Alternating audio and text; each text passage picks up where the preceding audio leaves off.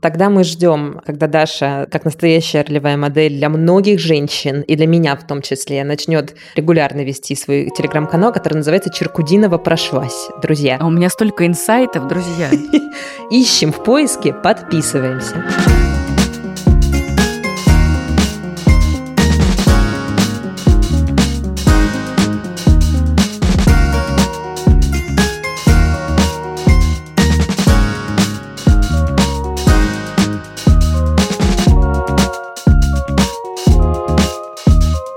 Здравствуйте, дорогие наши любимые слушатели. Это подкаст «Норм» и его восьмой сезон. Меня зовут Настя Курганская. Здравствуйте, друзья. Меня зовут Даша Черкудинова.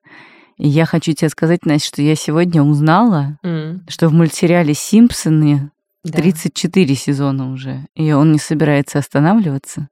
Я желаю подкаст «Норм» того же. Через 34 года мне будет уже столько лет. Я боюсь представлять себя в этом возрасте, поэтому я ну, как бы не загадываю так далеко. Дорогие слушатели, будем выходить столько сезонов, сколько вы будете хотеть нас слушать. Что сказать надо? Этот сезон у нас по заявкам слушателей. В каждом выпуске мы решили, что мы будем отвечать на один вопрос, который нам прислали слушатели. Или сами, или с помощью каких-то умных людей, экспертов, героев, переживавших, может быть, какой-то опыт интересный. То есть у нас каждая тема, она будет теперь по вашим заявкам. Так сказать, стол заказов. Вот у меня в детстве была любимая радиопередача «Стол заказов по-ростовски». И я помню, что я звонила в нее и просила мне там какую-то песню поставить. И мне было лет девять, меня выводили там на радио. И что, ты дозванивалась? Один раз я дозвонилась, да, я вот помню. Это да. Друзья, теперь у каждого нашего слушателя есть возможность присылать нам свой вопрос, чтобы мы эту тему раскрыли в новом выпуске подкаста «Норма». Надо сказать, что мы недавно проводили снова опросик в нашем телеграмчике, спрашивали подписчиков, что они хотят послушать. В новом сезоне нам какое-то количество вопросов прислали, мы эти вопросы тоже будем использовать. Мне бы хотелось, честно говоря, чтобы слушатели записывали голосом по возможности свои вопросы, но сегодня первый эпизод у нас будет без голоса. Я сама озвучу этот вопрос, потому что мне показалось, что с этой темы, которую нам прислали в Google Doc, когда мы проводили опрос слушателей подкаста «Норм», вот это было пару месяцев назад такое, и нам написали, сделайте, пожалуйста, эпизод про ваши ролевые модели. Я думаю, какая хорошая тема. Она как бы, да, и про культуру, и про нас с тобой, и у всех эти ролевые модели есть. Короче, надо бы с этого, наверное, начать сезон. Увлекательно и так не Да, очень хорошая тема, большое спасибо. Мы не знаем, кто прислал нам этот вопрос, там не было никаких данных, мы не смогли найти этого человека. Спасибо большое. Напишите нам куда-нибудь в Телеграмчик, в Инстаграмчик, кто вы. Значит, друзья, лучшая поддержка от вас — это внимание ваше, безусловно, ваши лайки, подписки, а также ваши денежки. Внимание, лайки, подписки, комментарии, пожалуйста, направляйте на подкаст-платформы, а также в социальные сети, в Телеграм, в Инстаграм, везде мы есть все еще. Ваши денежки направляйте, пожалуйста, на Boosty, Patreon и в Apple подкастах на бонусные эпизоды. Можете подписаться тоже. Мы туда выкладываем разные тоже контенты всякие наши с Настей. Разговоры о личном, Потому что разговоры о личном на широкую аудиторию как-то не потранслируешь Нет, сейчас. Нет, абсолютно. О личном только за Пейвовым. Уже такая вот политика. В общем, подписывайтесь. Еще у нас есть партнер этого эпизода, и у нас партнер сегодня необычный. Это бюро путешествий «Ща», которое делает очень прикольные путешествия по России и не только по России, по разным интересным странам. И мы в середине выпуска вам о нем расскажем и вообще поговорим о путешествиях, которые нам помогают изменить жизнь.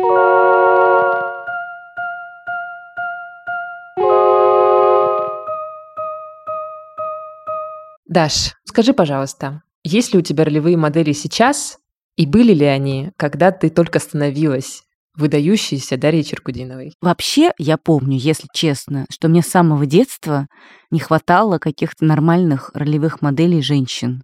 И я помню, что когда я читала книжку «Властелин колец», я была маленькая еще, мне папа еще даже ее читал, лет 8-9 мне было вот что-то такое, но меня очень она захватывала. И мне так не нравилось, что там какие-то все тети не слишком отчаянные, что ли. Угу. Потому что там вот была, значит, Галадриэль, такая мудрая принцесса, но которая там сидит в своем лесу и что-то только там мудрит. Там была Арвен, которая возлюбленная Арагорна, которая тоже там что-то променяла свою вечную жизнь на этого Арагорна. И тоже как-то мне казалось, что она как-то тухлит. Мгм. А еще там была воительница Иовин. Вот она мне нравилась. Потому что она мечом махала, вообще молодец, классно, участвовала в битвах, но она тоже там зачем-то влюбилась Фарамира. Как-то она в него сильно влюбилась, плюс как-то она в этом бою сильно пострадала, то есть как-то не очень эффективно. Они кого-то убили вместе с Хоббитом, какого-то Назгула, я помню. И, в принципе, с одной стороны, я подумала, ну, молодец, но, с другой стороны, я подумала, ну, все равно как-то, что такое, вот какая-то она что-то там страдала, поэтому Фарамиру, и в битве только один раз поучаствовала. Короче, я была все равно недовольна, но решила, что она наиболее похожа на то, чем хочется казаться. Потом, значит, был еще сериал «Зена королева воинов». Ну, там уже я была довольна, конечно, Зеной на сто процентов. Она отвечала всем моим требованиям. Мне очень хотелось тоже научиться, как она делает сальто назад с таким бешеным криком, если помните.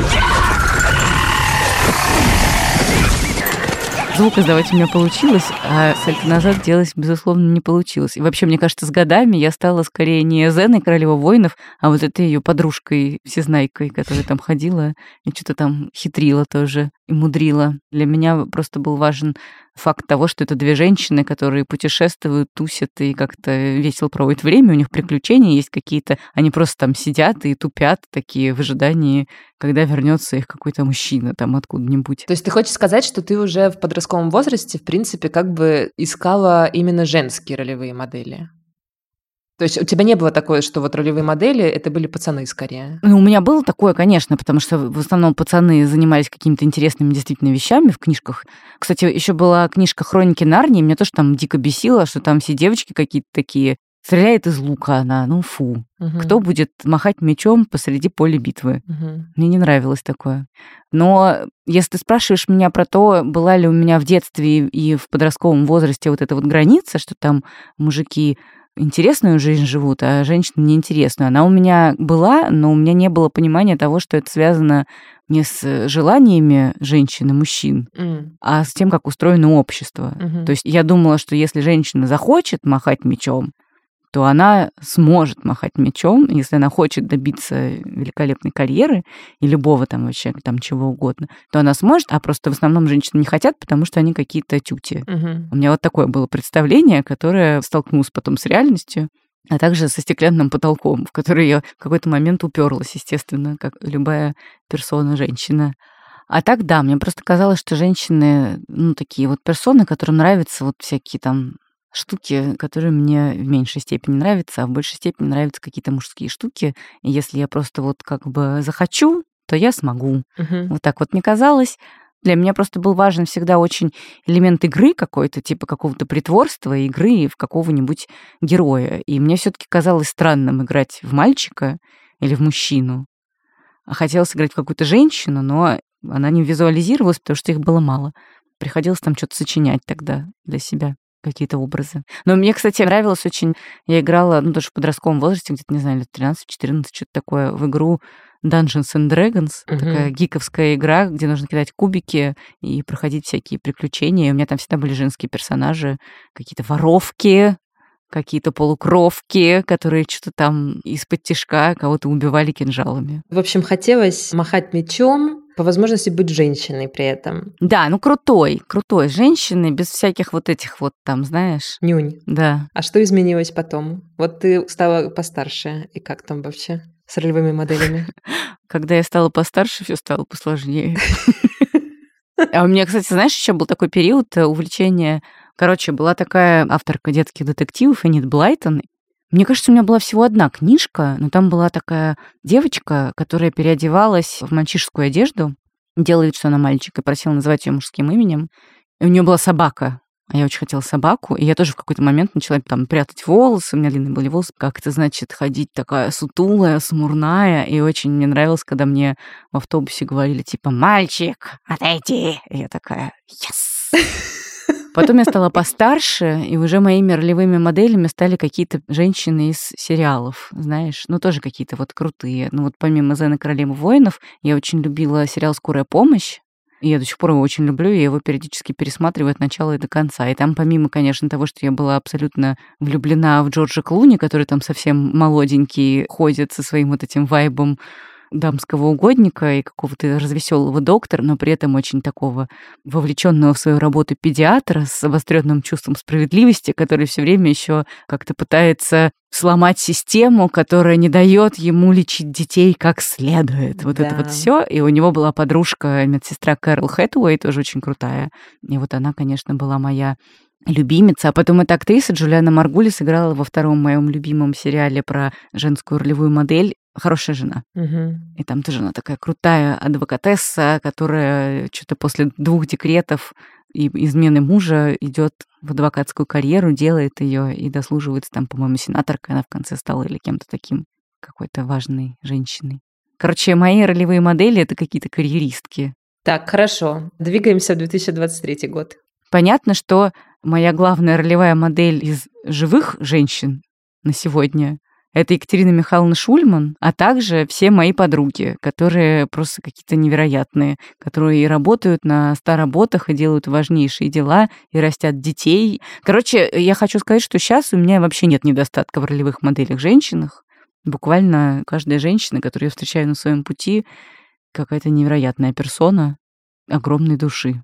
Ну, это из приятных женщин. Есть, конечно, еще какие-то странные женщины. Да, согласна. Вообще, мне кажется, что сейчас время так изменилось, что ролевых моделей женщин стало гораздо больше, чем каких-то ролевых моделей мужчин. Вообще, как сказала моя подружка Звата один раз, сейчас никто не хочет быть мужчиной, все хотят быть женщинами. И мне кажется, что это правда. Я не думаю, что Многие мои знакомые мужчины согласились бы со Златой, если честно. Ну, мужчины, наверное. Но в смысле, знаешь, мне кажется, что все самые крутые персонажи сейчас в современной культуре – это женщины, вызывающие восхищение, вызывающие уважение. Естественно, конечно, крутых мужчин тоже очень много, но как будто бы сейчас женщиной быть более модно. Согласна, Даша? Слушай, я не знаю, если честно. Я думаю, что женщиной быть, если честно, все еще тяжеловато, конечно, безусловно. Ну, короче, я не знаю. Мне кажется, что массовая культура, она очень старается, потому что есть действительно какой-то, знаешь, как говорят в корпорациях, есть заказчик. Угу. Действительно, есть заказчицы. Да. Вот мы все какие-то женщины, которые обладают ресурсами разнообразными, и мы заказываем чтобы появлялись какие-то ролевые модели. Угу. Ну, прежде всего, там это, конечно, американская массовая культура касается, потому что в российской там что-то свое происходит, там какие-то свои заказчики, заказчицы. Ну да, да. Короче, есть вот эта заказчица, условная я, там, условная ты, и мы хотим, чтобы появлялись какие-то сильные, мощные женские образы в кино, в сериалах, еще где-то они появляются, но как будто бы они, знаешь, от жизни все равно далековаты. И как будто бы они еще сильнее рассказывают девочкам истории о том, что, ну, как бы, если ты захочешь, ты все можешь. И как будто бы они не рассказывают, что как бы все да не все. Mm. А какой-то другой человек, наверное, может все равно больше, не потому что он круче, а просто потому что у него другая форма тела. Я тоже перед этим выпуском думала вообще о каких-то своих ролевых моделях. И мне тоже было сложно выделить, например, три имени. Я думаю, что лет до 20 с чем-то моими ролевыми моделями были исключительно какие-то девушки из шоу-бизнеса и с эстрады, потому что все, что я хотела, это петь, играть в театре, танцевать, играть в постановках, читать стихи и все такое. Ну, иногда, может быть, еще читать романы русской литературы. Это наша пара. А я вот всегда говорила, что ты принцесса, а я вот это вот кто? А ты с мечом. Да, но мне понравилось, что твои ролевые модели — это женщины с мечом все. У меня такого в целом не было. У меня вот была какая-то женщина, чьими главными атрибутами была внешность и какая-то задорность. Ну, моей главной ролевой моделью была певица Бейонсе. Все мое детство и подростковый возраст. Мне очень нравилось, что она всегда выходит на сцену и как бы очень начинает себя сразу задорно, энергично. Вот она тоже женщина с мечом, но только без меча, а как бы... С микрофоном. И в леопардовых шортах. Вот она тоже тоже выходит, и вот сразу энергия идет, да, как бы по всему стадиону. И я очень много смотрела ее выступлений и мечтала о том, что я тоже когда-нибудь буду такой женщиной, которая будет куда-нибудь выходить, не знаю, куда-нибудь там, да, и тоже будет вот так энергия вот так идти. О, видишь, все так и получилось. Ну, пока еще нет. Куда я сейчас выхожу? На улицу только если. Ну, энергия ведет, микрофон есть, все нормально. Ну, может быть, еще как-то MTV там на меня влияло. И вот это были мои ролевые модели, всякие вот эти девушки с эстрады. Потом все немножко изменилось в сторону вот этой некоторой интеллектуализации. И у меня появились новые ролевые модели. Это вот женщины, которые сделали какую-то интеллектуальную карьеру. Это Екатерина Михайловна, какая-нибудь там Александра Акасио-Кортес, ну вот какие-то вот женщины, которые могут, значит, там выйти в Сенат, в Совет по правам человека, куда-то там в Думу, в издательство какое-то прийти, и там как-то, значит, харизмой своей завладеть умами миллионов и завладеть умами мужчин. Какой конфликт у меня здесь есть? Я не могу сейчас, вот мне 29 скоро лет, я не могу поженить эти две ролевые модели. По-прежнему они у меня, значит, где-то на задворках головы вот там существуют. Это, значит, принцесса, Бейонсе и женщина интеллектуальная, которая сидит в Сенате или в Совете по правам человека. Я не понимаю, какой путь мне выбрать и какой мне избрать себе ролевую модель на следующие свои 20 лет человеческого развития, и как их можно поженить. Понимаешь, мне не ясно пока, я вот думаю над этим. Настя, извини, пожалуйста, но я вынуждена сейчас сказать, Пожалуйста. что в ближайшие лет 10 ты можешь в шортах сиять, да. а потом придется садиться на стул в Сенат. Мы в патриархальном мире живем, к сожалению. Я хочу тебе сказать, вот что буквально 2-3 дня назад, это было не связано с нашей записью, а просто закоулки интернета меня привели в это место, я читала биографию певицы Тины Тернер. Я тебе сейчас ее расскажу. Мне очень она понравилась. Я сидела в Ютубе, я иногда по вечерам просто смотрю какие-нибудь концерты, просто включаю там какую-нибудь э, мировую знаменитость, ее концерт, и у меня там что-то играет, я там одним глазом смотрю. И вот, значит, что-то мне Ютуб показывал сначала там певицу певицу Шаде, там что-то это, а потом предложка мне предложила ютубная концерт Тины Тернер в 99 году на стадионе Уэмбли. Я думаю, так, включаем. Она, значит, выходит на сцену стадиона Вэмпли, начинает петь песню вот эту «Я sampling the best». Тум, тум, Ой, я помню, да, мне нравилась в детстве она тоже. И она в таком э, черном кожаном платье с длинными ногами выходит. Я смотрю, энергия, значит, брызжет. Я думаю, блин, интересно. Я как-то вообще не в курсе, какая вообще история жизни у Тины Тернер. Ну, выглядит прикольно, значит, классно, все. И тут я открываю Википедию, иду читать. И оказывается, что вот в этот момент Тини Тернер, когда она там, значит, зажигает в кожаном мини-платье, ей типа 61, по-моему, год. И я, значит, смотрю, залезаю в комментарии и вижу, что какой-то человек ей пишет ей, дорогая Тина, слушаю сейчас, вот как раз после того, как она умерла, слушаю это выступление, я вас обожаю, и очень жаль, что первые 40 лет вашей жизни были такими горькими, такими тяжелыми, но я очень рад, что вторые 40 лет были такими офигенными, и вы типа так блистали и зажигали стадион Вембли. И вот я читаю ее биографию, и оказывается, что она не могла добиться успеха 45 лет у нее ничего не получалось. Она рано вышла замуж за какого-то мужчинку по имени Айк, который, значит, стал ее менеджером и стал ее партнером по сцене. У них был как бы сценический дуэт, они там всякие каверы, там фанк, там играли в клубах. И вот она с этим мужчиной никак не могла стать известной. Она уже родила ему двоих детей, усыновила двоих его детей от других женщин, он начал ее бить, естественно, со временем, он начал нюхать кокаин, он начал там красть их деньги совместные, они прожили вместе 16 лет, и все, Тина Тернер еще еще мало кому известная женщина. А потом она от него уходит, ей в этот момент около 40, ну там, может быть, чуть меньше. Она от него уходит, потому что он уже достал. Она уходит буквально без денег, без всего, с одной сумкой, там, с ребенком и просто со своим сценическим именем. Все права на песни их у него. И она начинает работать, просто выступать в других клубах, с другой подтанцовкой, просто, короче, другую строить карьеру. И что? Проходит типа еще 7-8 лет, и она выпускает песню You Simply the Best, а потом она записывает альбом и еще какой-то саундтрек к какому-то американскому фильму, я уже не помню какому, и все это выстреливает. Это 80-е. Ей буквально 43 или 45 лет. И после этого, 80-е и 90-е, это было ее время, когда она стала суперзвездой, и когда вся Америка начала ей рукоплескать, она записала все эти хиты, там Simply the Best, I'm Your Private Dancer, там, короче, очень много вот этих известных песен.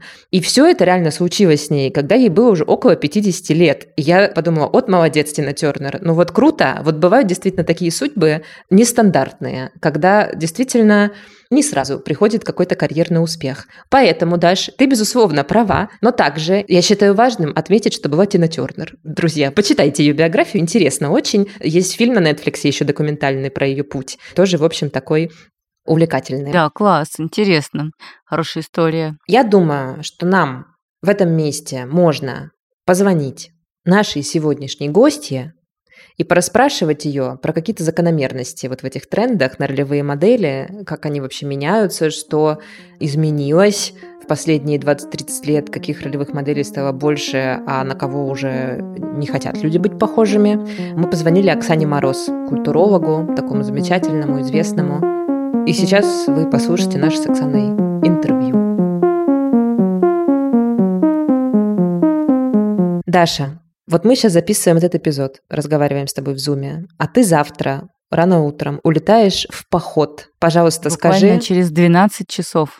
Я уже буду в самолете. Наши постоянные слушатели знают, что это не первый далеко Дашин поход, и она это дело любит. Даша, скажи, пожалуйста, почему ты ходишь в походы и вообще вот в такие всякие достаточно, ну, я бы сказала, не комфортные путешествия, ну, не комфортные в смысле, где мало физического комфорта, ну, мне так кажется, да, потому что я в походы не хожу, потому что мне все время страшно, что у меня там что-нибудь заболит, я упаду там куда-нибудь, еще что-нибудь такое, а ты все время возвращаешься еще и с разными инсайтами. Потому что я с детства смотрела «Зену королеву воинов».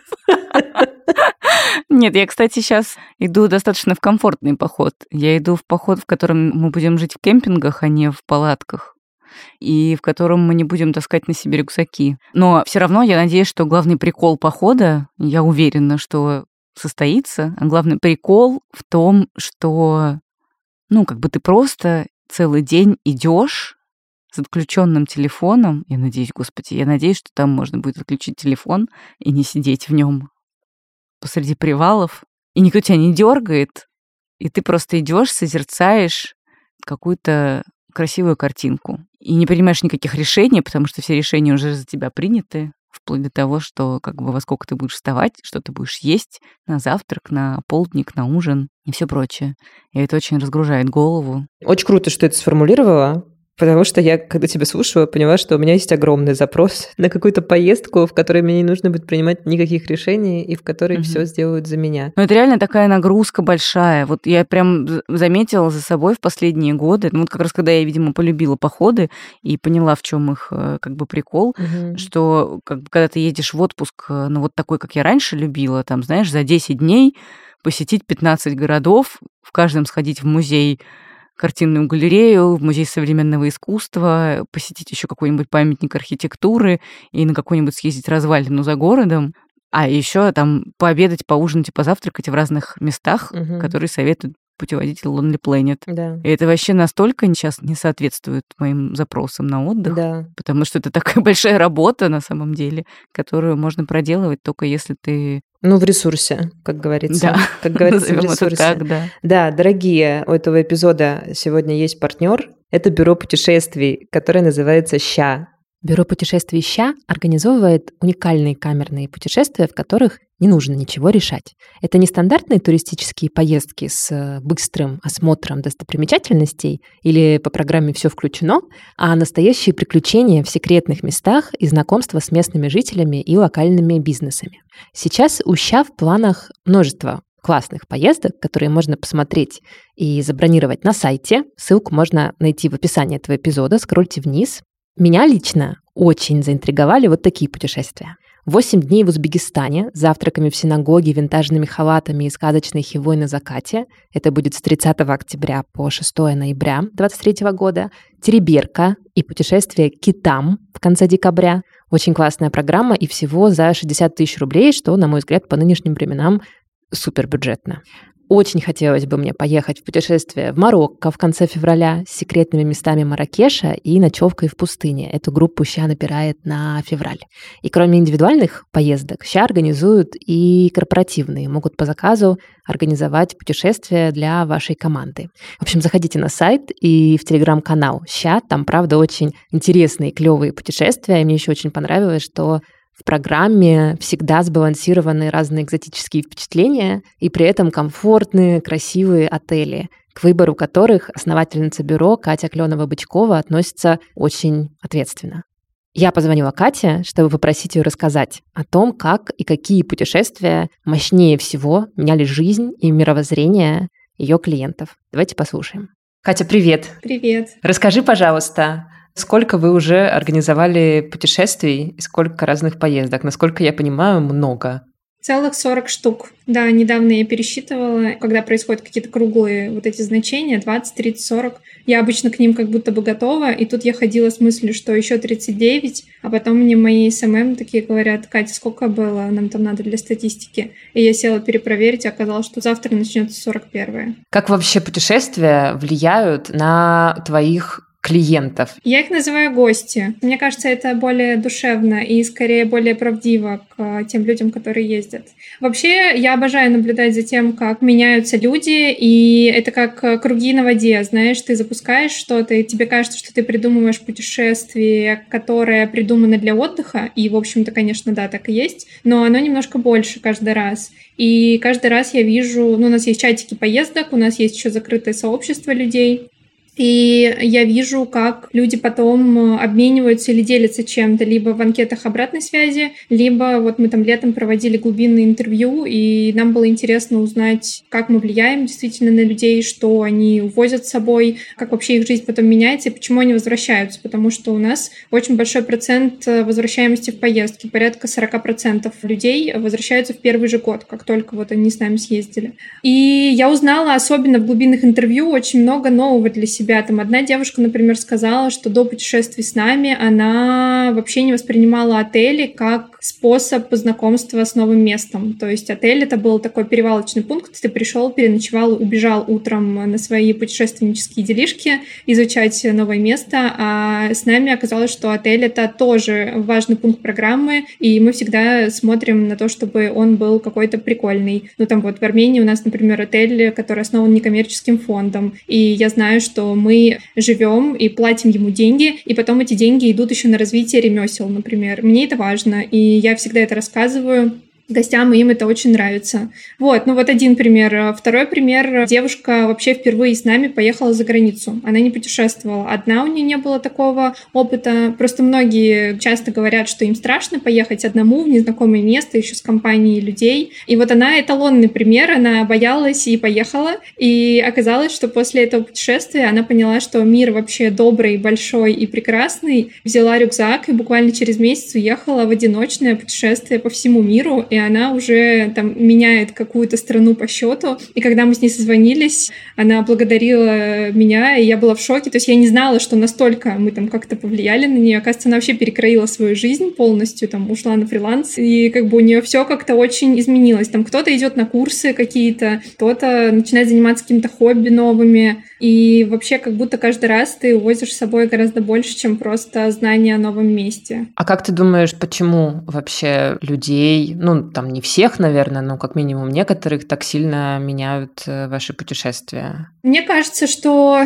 с одной стороны тут дело в том, что мне важно знакомить немножко с другой всегда стороны, и мне важно там привести в место и не показать топ-5 достопримечательностей, а важно познакомить с локальными предпринимателями или просто с местными жителями, с культурой изнутри, то есть прийти в гости куда-то и обязательно сделать что-то руками, то есть мы всегда идем на какие-то мастер мастер-классы и погружаемся в культуру. И я думаю, что под этими всеми новыми занятиями для тебя, ну, то есть ты в обычной жизни этого не делаешь, да, у тебя есть своя рутина, и даже если ты едешь там тобой спланированное путешествие, я думаю, что это скорее все плюс-минус похожее, да, ты смотришь какой-то список мест, ну или там спрашиваешь у друзей и так далее. А здесь мы стараемся погрузить в кардинально новый опыт, и плюс еще я думаю, что Это такой, не знаю, вот есть путешествия, после которых нужно еще путешествия, знаешь, когда ты немножко устал от того, что отдыхал и искал вот эти все места. А у нас мы снимаем эту нагрузку все-таки, и, наверное, у человека остается еще пространство на подумать и, может быть, посмотреть в какую-то новую сторону, знаешь, там, типа, что ему интересно.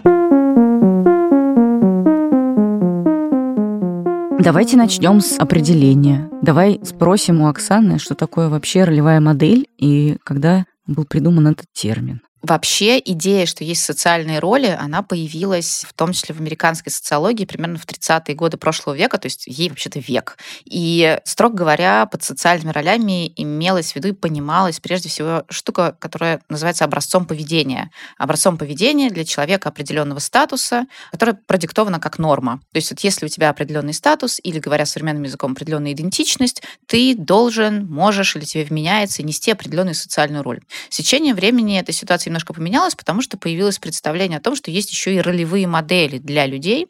И если таким простым языком говорить, то это какой-то значимый другой, то есть не ты, но кто-то, за кем ты можешь наблюдать, в том числе через медиа, через культуру.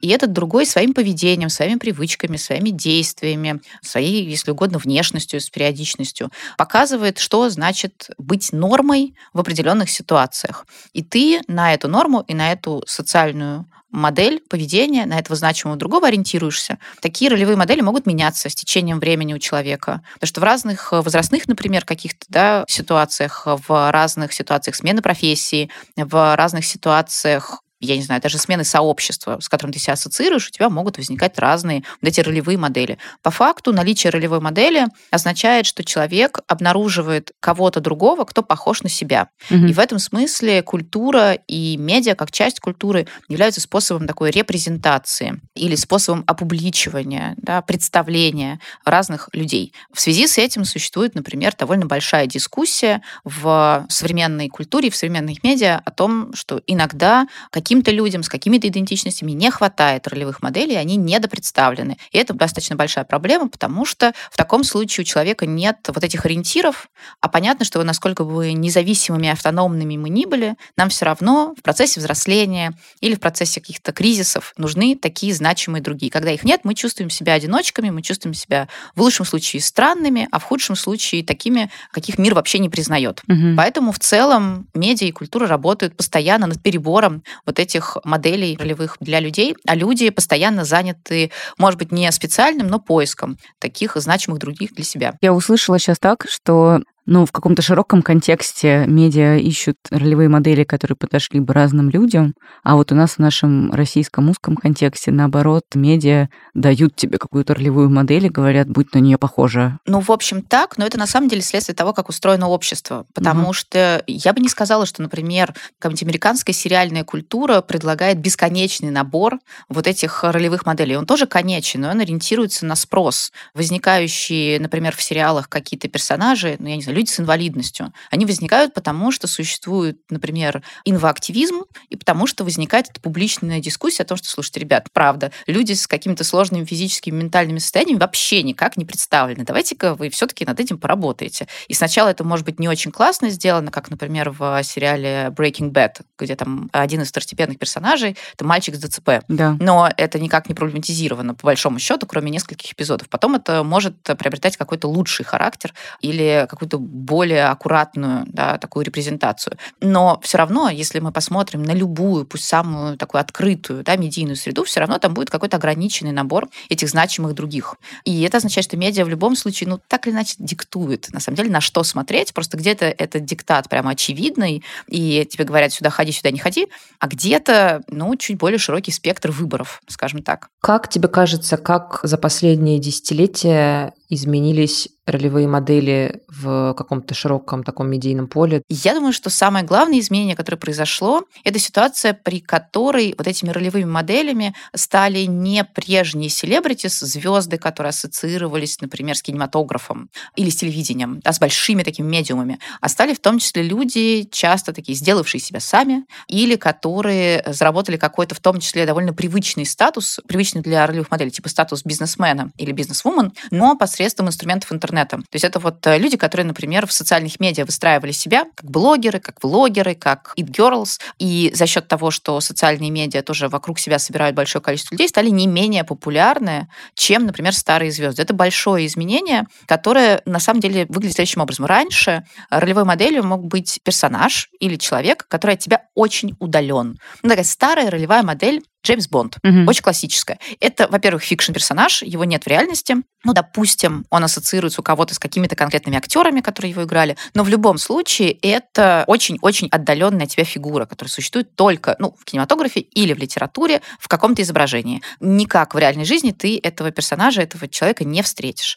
Или сами даже актеры вот прежней закалки, типа Коннери, да, которые играли Джеймса Бонда, но это тоже такая отдаленная фигура. А сейчас, и даже это касается кинозвезд, уж тем более это касается всяких блогеров и, и влогеров, всяких здесь ни в коем случае не обесценивания, это люди, которые потенциально ближе, потому что они ведут все те же соцсети, они показывают, как они там без макияжа ночью едят из холодильника, они показывают, как они выгуливают собак и как они ходят в какой-то дурацкой одежде. Раньше их так фотографировали папарацци, а теперь они сами показывают растянутые треники и говорят, да, вообще-то, ну да, я играю Джеймса Бонда или еще кого-нибудь, но вот в обычной жизни я зарастаю бородой, у меня, не знаю, английский бульдог, и вот я хожу за кофе вот в таком виде, и это, ребят, нормально. И это уменьшение расстояния между теми, кто смотрит за ролевыми моделями, и теми, кто их персонифицирует, на самом деле показывает, что вообще-то быть значимым другим это не значит быть недосягаемым. Угу. Значимый другой — это обычный человек, такой обыватель. У него может быть какая угодно или у нее какая угодно профессия, статус, но вообще-то есть какие-то привычки, которые обыденные. И это на самом деле делает вот этих людей, которые предстают как значимые другие, как социальные эти модели поведения, очень важными. Потому что оказывается, что вообще-то мы тоже так себя ведем. Мы тоже вот так выглядим.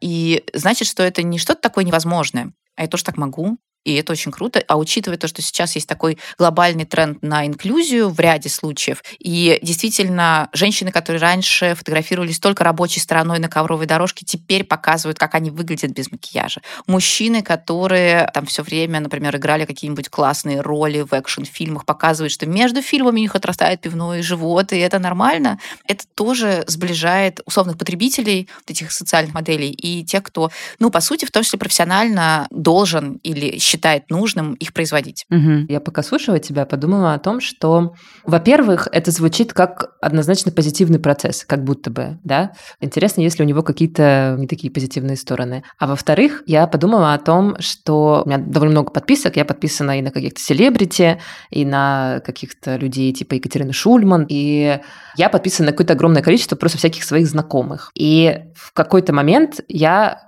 стала прямо обращать свое внимание на то, что мои знакомые, будучи, ну, может быть, даже не самыми известными людьми, имея там, допустим, не знаю, одну-две тысячи подписчиков, ну, то есть будучи вот микроинфлюенсерами, да, так называемыми, они, в общем, тоже, некоторые из них ведут себя абсолютно в интернете как вот большие знаменитости. То есть они тоже выкладывают свою рутину, свои завтраки, свои какие-то танцы, спрашивают у подписчиков, задайте мне вопросы, там еще что-то. То есть они абсолютно вот как бы копируют эту стратегию, с одной стороны, и это как будто приводит к тому, что они сами, то есть как бы люди сами создают себе вот этот образ ролевой модели, и это находит отклик, потому что я вижу, что люди на это реагируют и тоже начинают ролевой моделью считать каких-то вот людей совсем-совсем на расстоянии вытянутой руки от тебя, которые, не будучи большими селебами, все равно выкладывают свой завтрак, и ты смотришь на них и думаешь, а я тоже хочу такой завтрак. То есть как бы это тоже такое интересное явление, как будто этими моделями становятся уже и даже не self-made люди, а просто все люди, которые как-то активно ведут себя в интернете. Если со второго комментария начать, то да, безусловно, такое происходит, в том числе потому, что социальные медиа программируют определенные типы публичного поведения онлайн, даже определенные паттерны поведения. Если ты едешь в отпуск, ты делаешь определенные фотографии. Если на пляже, фотография такая. Если где-нибудь в каком-нибудь городе с архитектурой, нужно сделать, не знаю, фотографию падающей башни, которую ты там ловишь. Ну, короче, есть вот эти паттерны, которые мы воспроизводим, и очень часто мы это делаем сознательно, потому что мы знаем, что за ними следует популярность. Угу. И если мы получаем фидбэк, который нам доказывает, что мы правы, мы будем это делать дальше. Здесь есть некоторая проблема, связанная с тем, что это такое, ну, небольшое расхождение между нашей повседневной реальностью и тем, что мы фотографируем тем, что мы показываем. Ну, то есть я думаю, что у всех была история, когда хотелось сделать какую-нибудь классную фотографию, и нужно было расчистить стол, найти нужный ракурс, положить там правильные аксессуары, потому mm-hmm. что вот это о нас что-то такое хорошее расскажет, правильное, да, корректное с точки зрения нашего позиционирования. А дальше мы оказываемся обратно в нашей реальности, в которой для того, чтобы сделать классную фотографию на столе, мы отодвинули огрызок яблока, там, не знаю, недоеденный йогурт или еще что-то. И это, ну, такая антитерапевтичная получается штука. То есть мы понимаем прекрасно, что мы специально сконструировали не вполне как бы настоящую нашу реальность. Дальше возникает такой эффект, что мы можем начать сомневаться в том, что мы настоящие вообще кому-то интересны вот с огрызком, с недоеденным йогуртом, потому что ну, люди смотрят на другую картинку. И это, конечно, к вопросу о том, насколько соцсети вообще как бы программируют вот этот конструируемый образ себя, и как мы потом готовы или не готовы сталкиваться с людьми, которые вот вообще от этого образа отличаются. А по поводу того, что соцсети вообще продуцируют вот это моделирование, это, конечно, не только позитивная штука, потому что вообще-то социальными такими моделями, ролевыми моделями могут стать люди, которые производят, например, контрпродуктивное поведение. Ну, например, люди, у которых РПП, и которые сами по себе, конечно, в этом совершенно не виноваты, но которые, например, продвигают определенную визуальную культуру угу. и ценности того, как ты до этой визуалки как бы доходишь, да, то есть вот как ты принимаешь такой облик. И есть такие психологические исследования, которые показывают, что, например, для подростков подобные образы оказываются очень часто проблемными, потому что подростки не всегда рефлексируют источник такого облика, то есть не рефлексируют, что стоит за этим. Сложное состояние физическое, наличие пластической хирургии, чего-то подобного, но стремятся к такому же облику. Ну и в итоге оказываются в иногда угрожающих здоровью и жизни ситуациях. А особенно часто, если, например, они не видят социальных таких моделей поведения рядом с собой,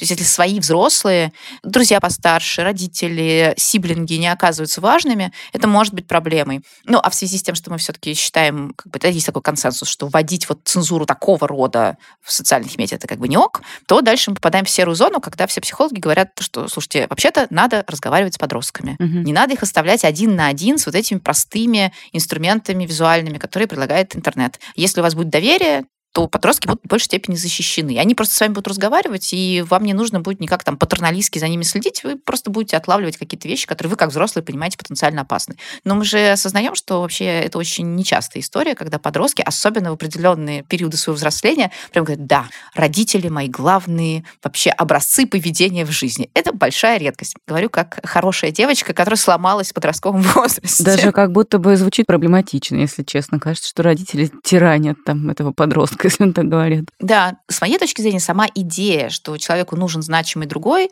она действительно существует, и людям это действительно важно, люди коллективные существа. Но мне кажется, что максимально терапевтичная ситуация, когда, во-первых, у тебя много этих значимых других, и они отличаются, и они даже между собой конфликтуют. Mm, Потому что тогда прикольно. ты можешь выбирать. Вот в этой ситуации вот это, вот в этой ситуации вот это. А второе, это, конечно, когда человек рефлексирует. Это как раз очень сложно бывает в разных возрастах. Рефлексирует, почему именно это ролевая модель для меня работает, а это не работает, а вообще это ролевая модель, это значимый другой, или просто мне нравится наблюдать там за тем, как выглядит человек, как он разговаривает или она разговаривает. Это сложно. То есть это еще про авторефлексию, такую проработанность себя, ну, это не дается автоматически. Угу.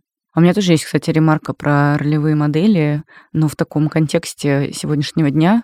Мне, в принципе, наверное, с тех пор, как появились соцсети, люди начали в них активно высказываться, стало сложно ассоциировать себя и как-то подсматривать за какими-то важными настоящими людьми, особенно из ну, российского общества и российского контекста, потому что ну, какие-то западные звезды и так далее, они все-таки заботятся о своей публисити и совсем глупости не пишут, а российские Многие, конечно, обнаружили себя с нехорошей стороны. Ну, давно начали это делать, еще когда там ЖЖ завели.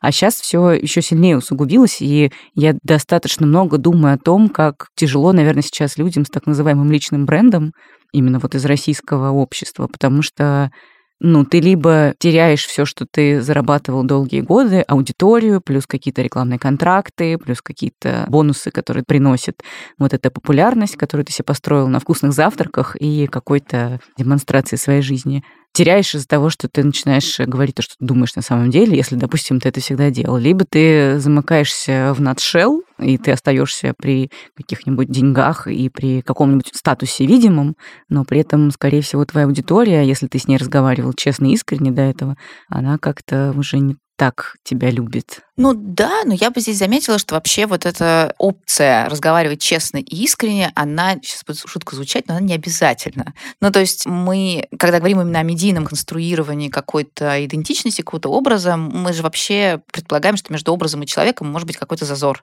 И несмотря на то, что современные исследователи эмоций говорят о том, что как раз социальные медиа провоцируют так называемую новую искренность, это не обязательно настоящая искренность, это сконструированная практика говорения о чем-то например, в рамках разных социальных движений, защиты прав женщин, защиты прав этнических каких-то групп, большое количество селебритис, если мы говорим о западных ребятах, выступали действительно в поддержку вот этих социальных групп. Они публиковали личные посты, очевидно, написанные самостоятельно. Ну, понятно, что там СММщики тоже трудились, но с такой личной интонацией. То есть tone of voice был очень узнаваемый.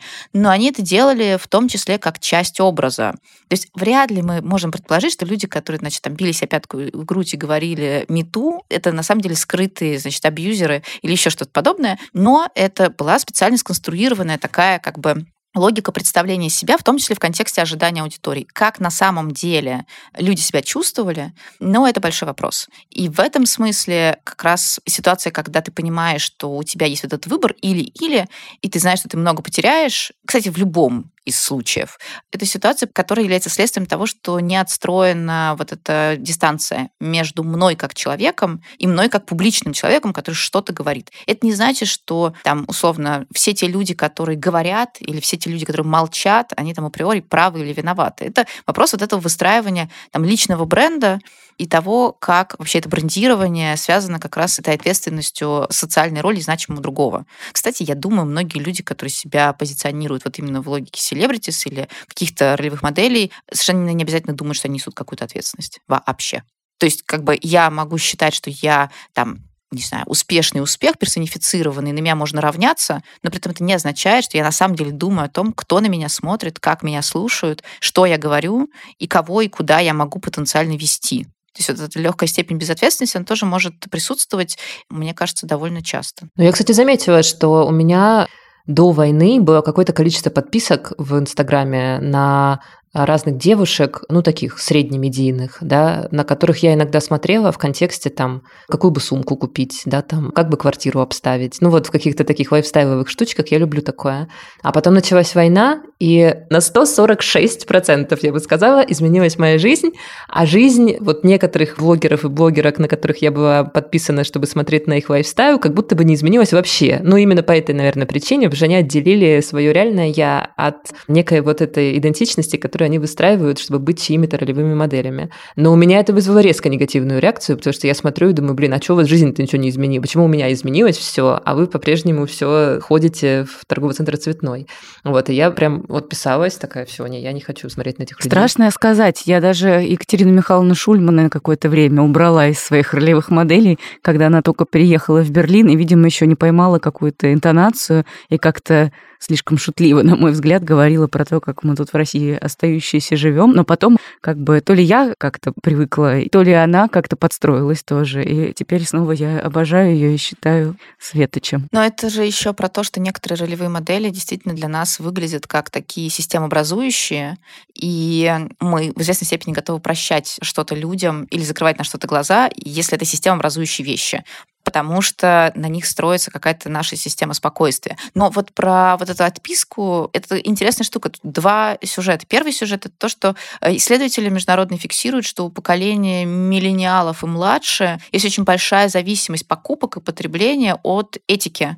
Ну, то есть, если мы понимаем, что мы этически не совпадаем с человеком, который предоставляет услугу или товар, мы можем совершенно спокойно начать бойкотировать этого производителя, этот бренд, эту компанию. Это для нас, ну, для нас, да, большие кавычки, для нас очень важно. Поэтому совершенно неудивительно эти отписки, они, мне кажется, наоборот, логичные. А вторая штука — это как раз про то, что несмотря на повторяемость вот этих паттернов изображения себя, у всех завтраки, у всех еще что-то, есть все-таки разница между человеком, который действительно сознательно строит этот бренд и выстраивает эту дистанцию между собой и картинкой, и человеком, который, ну, в известной степени довольно синхронно функционирует онлайн и офлайн, и правда проживает какую-то жизнь примерно так, вот как чувствуется, видится и показывает, выстраивается. И, конечно, когда ты понимаешь, что ну, другой человек тоже же человек. И вот только что мы совпадали. У всех были завтраки, у всех были там сумки, у всех были торговые центры. А теперь это как-то странно, и мне кажется, что это ну, как бы неправильно и неправдиво, но, конечно, здесь возникает неудовольствие. Но я всегда в этих ситуациях говорю, что медиа не про правду. Ужасно звучит, но медиа про конструирование реальности своей собственной. И если мы относимся к медиа таким образом, то мы, в общем, наверное, снижаем некоторый уровень ожиданий таких. То есть хорошо, когда кто-то говорит правду, очень здорово. Здорово, что есть документальные форматы, прекрасно. Но вообще базово это конструирование реальности. И ждать там прям вот настоящих ответов на настоящие вопросы может быть, небезопасно просто. Это не вопрос там ума или глупости, просто это небезопасно. Оксана, а у тебя какие ролевые модели? А у меня вот большая сложность, потому что я не могу сказать, что у меня есть какие-то они однозначные. Ну, то есть я точно могу сказать, что у меня нет ни одного человека, живого и настоящего, который был бы стопроцентной ролевой моделью. У меня в семье есть две ролевые модели. Это папа и дедушка. Дедушки уже нет, папа жив. И это просто супер значимые для меня люди. Но я знаю, где они неправы и в чем не надо повторять их ошибки. И я даже знаю, что если я буду следовать по стопам папы, это будет плохо для моего здоровья. Поэтому тут есть такое ограничение. Я очень часто предпочитаю каких-то каких-то антигероев или читеров в культуре. Вот эти персонажи мне там супер нравятся. От классического Шерлока, заканчивая не классическим, как раз мистером Уайтом из Breaking Bad, и вот какие-то такие штуки. То есть люди, которые очевидным образом не стремятся следовать правилам, но при этом несут в себе что-то хорошее. И вообще, как бы я... Как там это было? Я та сила, которая вечно желает дальше по первоисточнику. Наверное, так. Но еще для меня очень важно, на самом деле, не смотреть на какие-то суперустойчивые характеристики. То есть, например, для меня ролевая модель — это не обязательно мужчина или не обязательно женщина, или не обязательно ребенок, или не обязательно еще кто-то. Это может быть кто угодно, потому что для меня главное какие-то характерологические особенности. Наверное, так.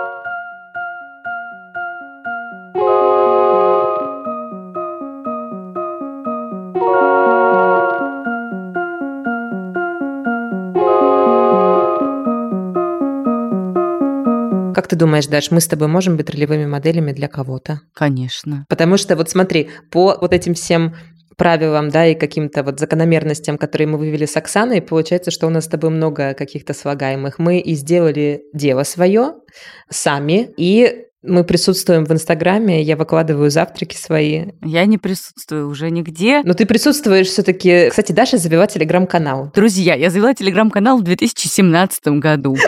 С тех пор я написала в нем один пост, это было три недели назад, с намерением вести телеграм-канал активно. И что я делаю? Я не веду его. А тебя будет раздражать, если я тебе буду напоминать его вести? Нет, меня не будет отра... Ну, слушай, мне нужно просто, чтобы сейчас у меня немножечко от меня отпали несколько больших проектов, угу. а уже сейчас скоро отпадет. Уже прям я на финишной прямой. Хорошо, тогда мы ждем, когда Даша, как настоящая ролевая модель для многих женщин, и для меня в том числе, начнет регулярно вести свой телеграм-канал, который называется «Черкудинова прошлась». Друзья. А у меня столько инсайтов, друзья. Ищем в поиске, подписываемся. Мы с тобой, как такие ролевые модели на минималках, действительно вот так вот хорошо, мне кажется, начали восьмой сезон нашего подкаста. У нас, по-моему, было в конце прошлого сезона что-то типа 140, что ли, тысяч подписчиков на аудиоплатформах всех. И мы намереваемся в восьмом сезоне увеличить еще это количество, чтобы уже, да, как настоящие бизнес-иконы, ролевые модели, Индии, звезды, друзья. Надеюсь, вы с нами в этом путешествии и еще не переключили этот эпизод. Спасибо вам большое, что слушали нас. До встречи через неделю. Да, напишите нам, кстати, какие у вас ролевые модели. Интересно. Это был подкаст Нор. Меня зовут Настя. Меня зовут Даша. Пока-пока. Пока. -пока. Пока.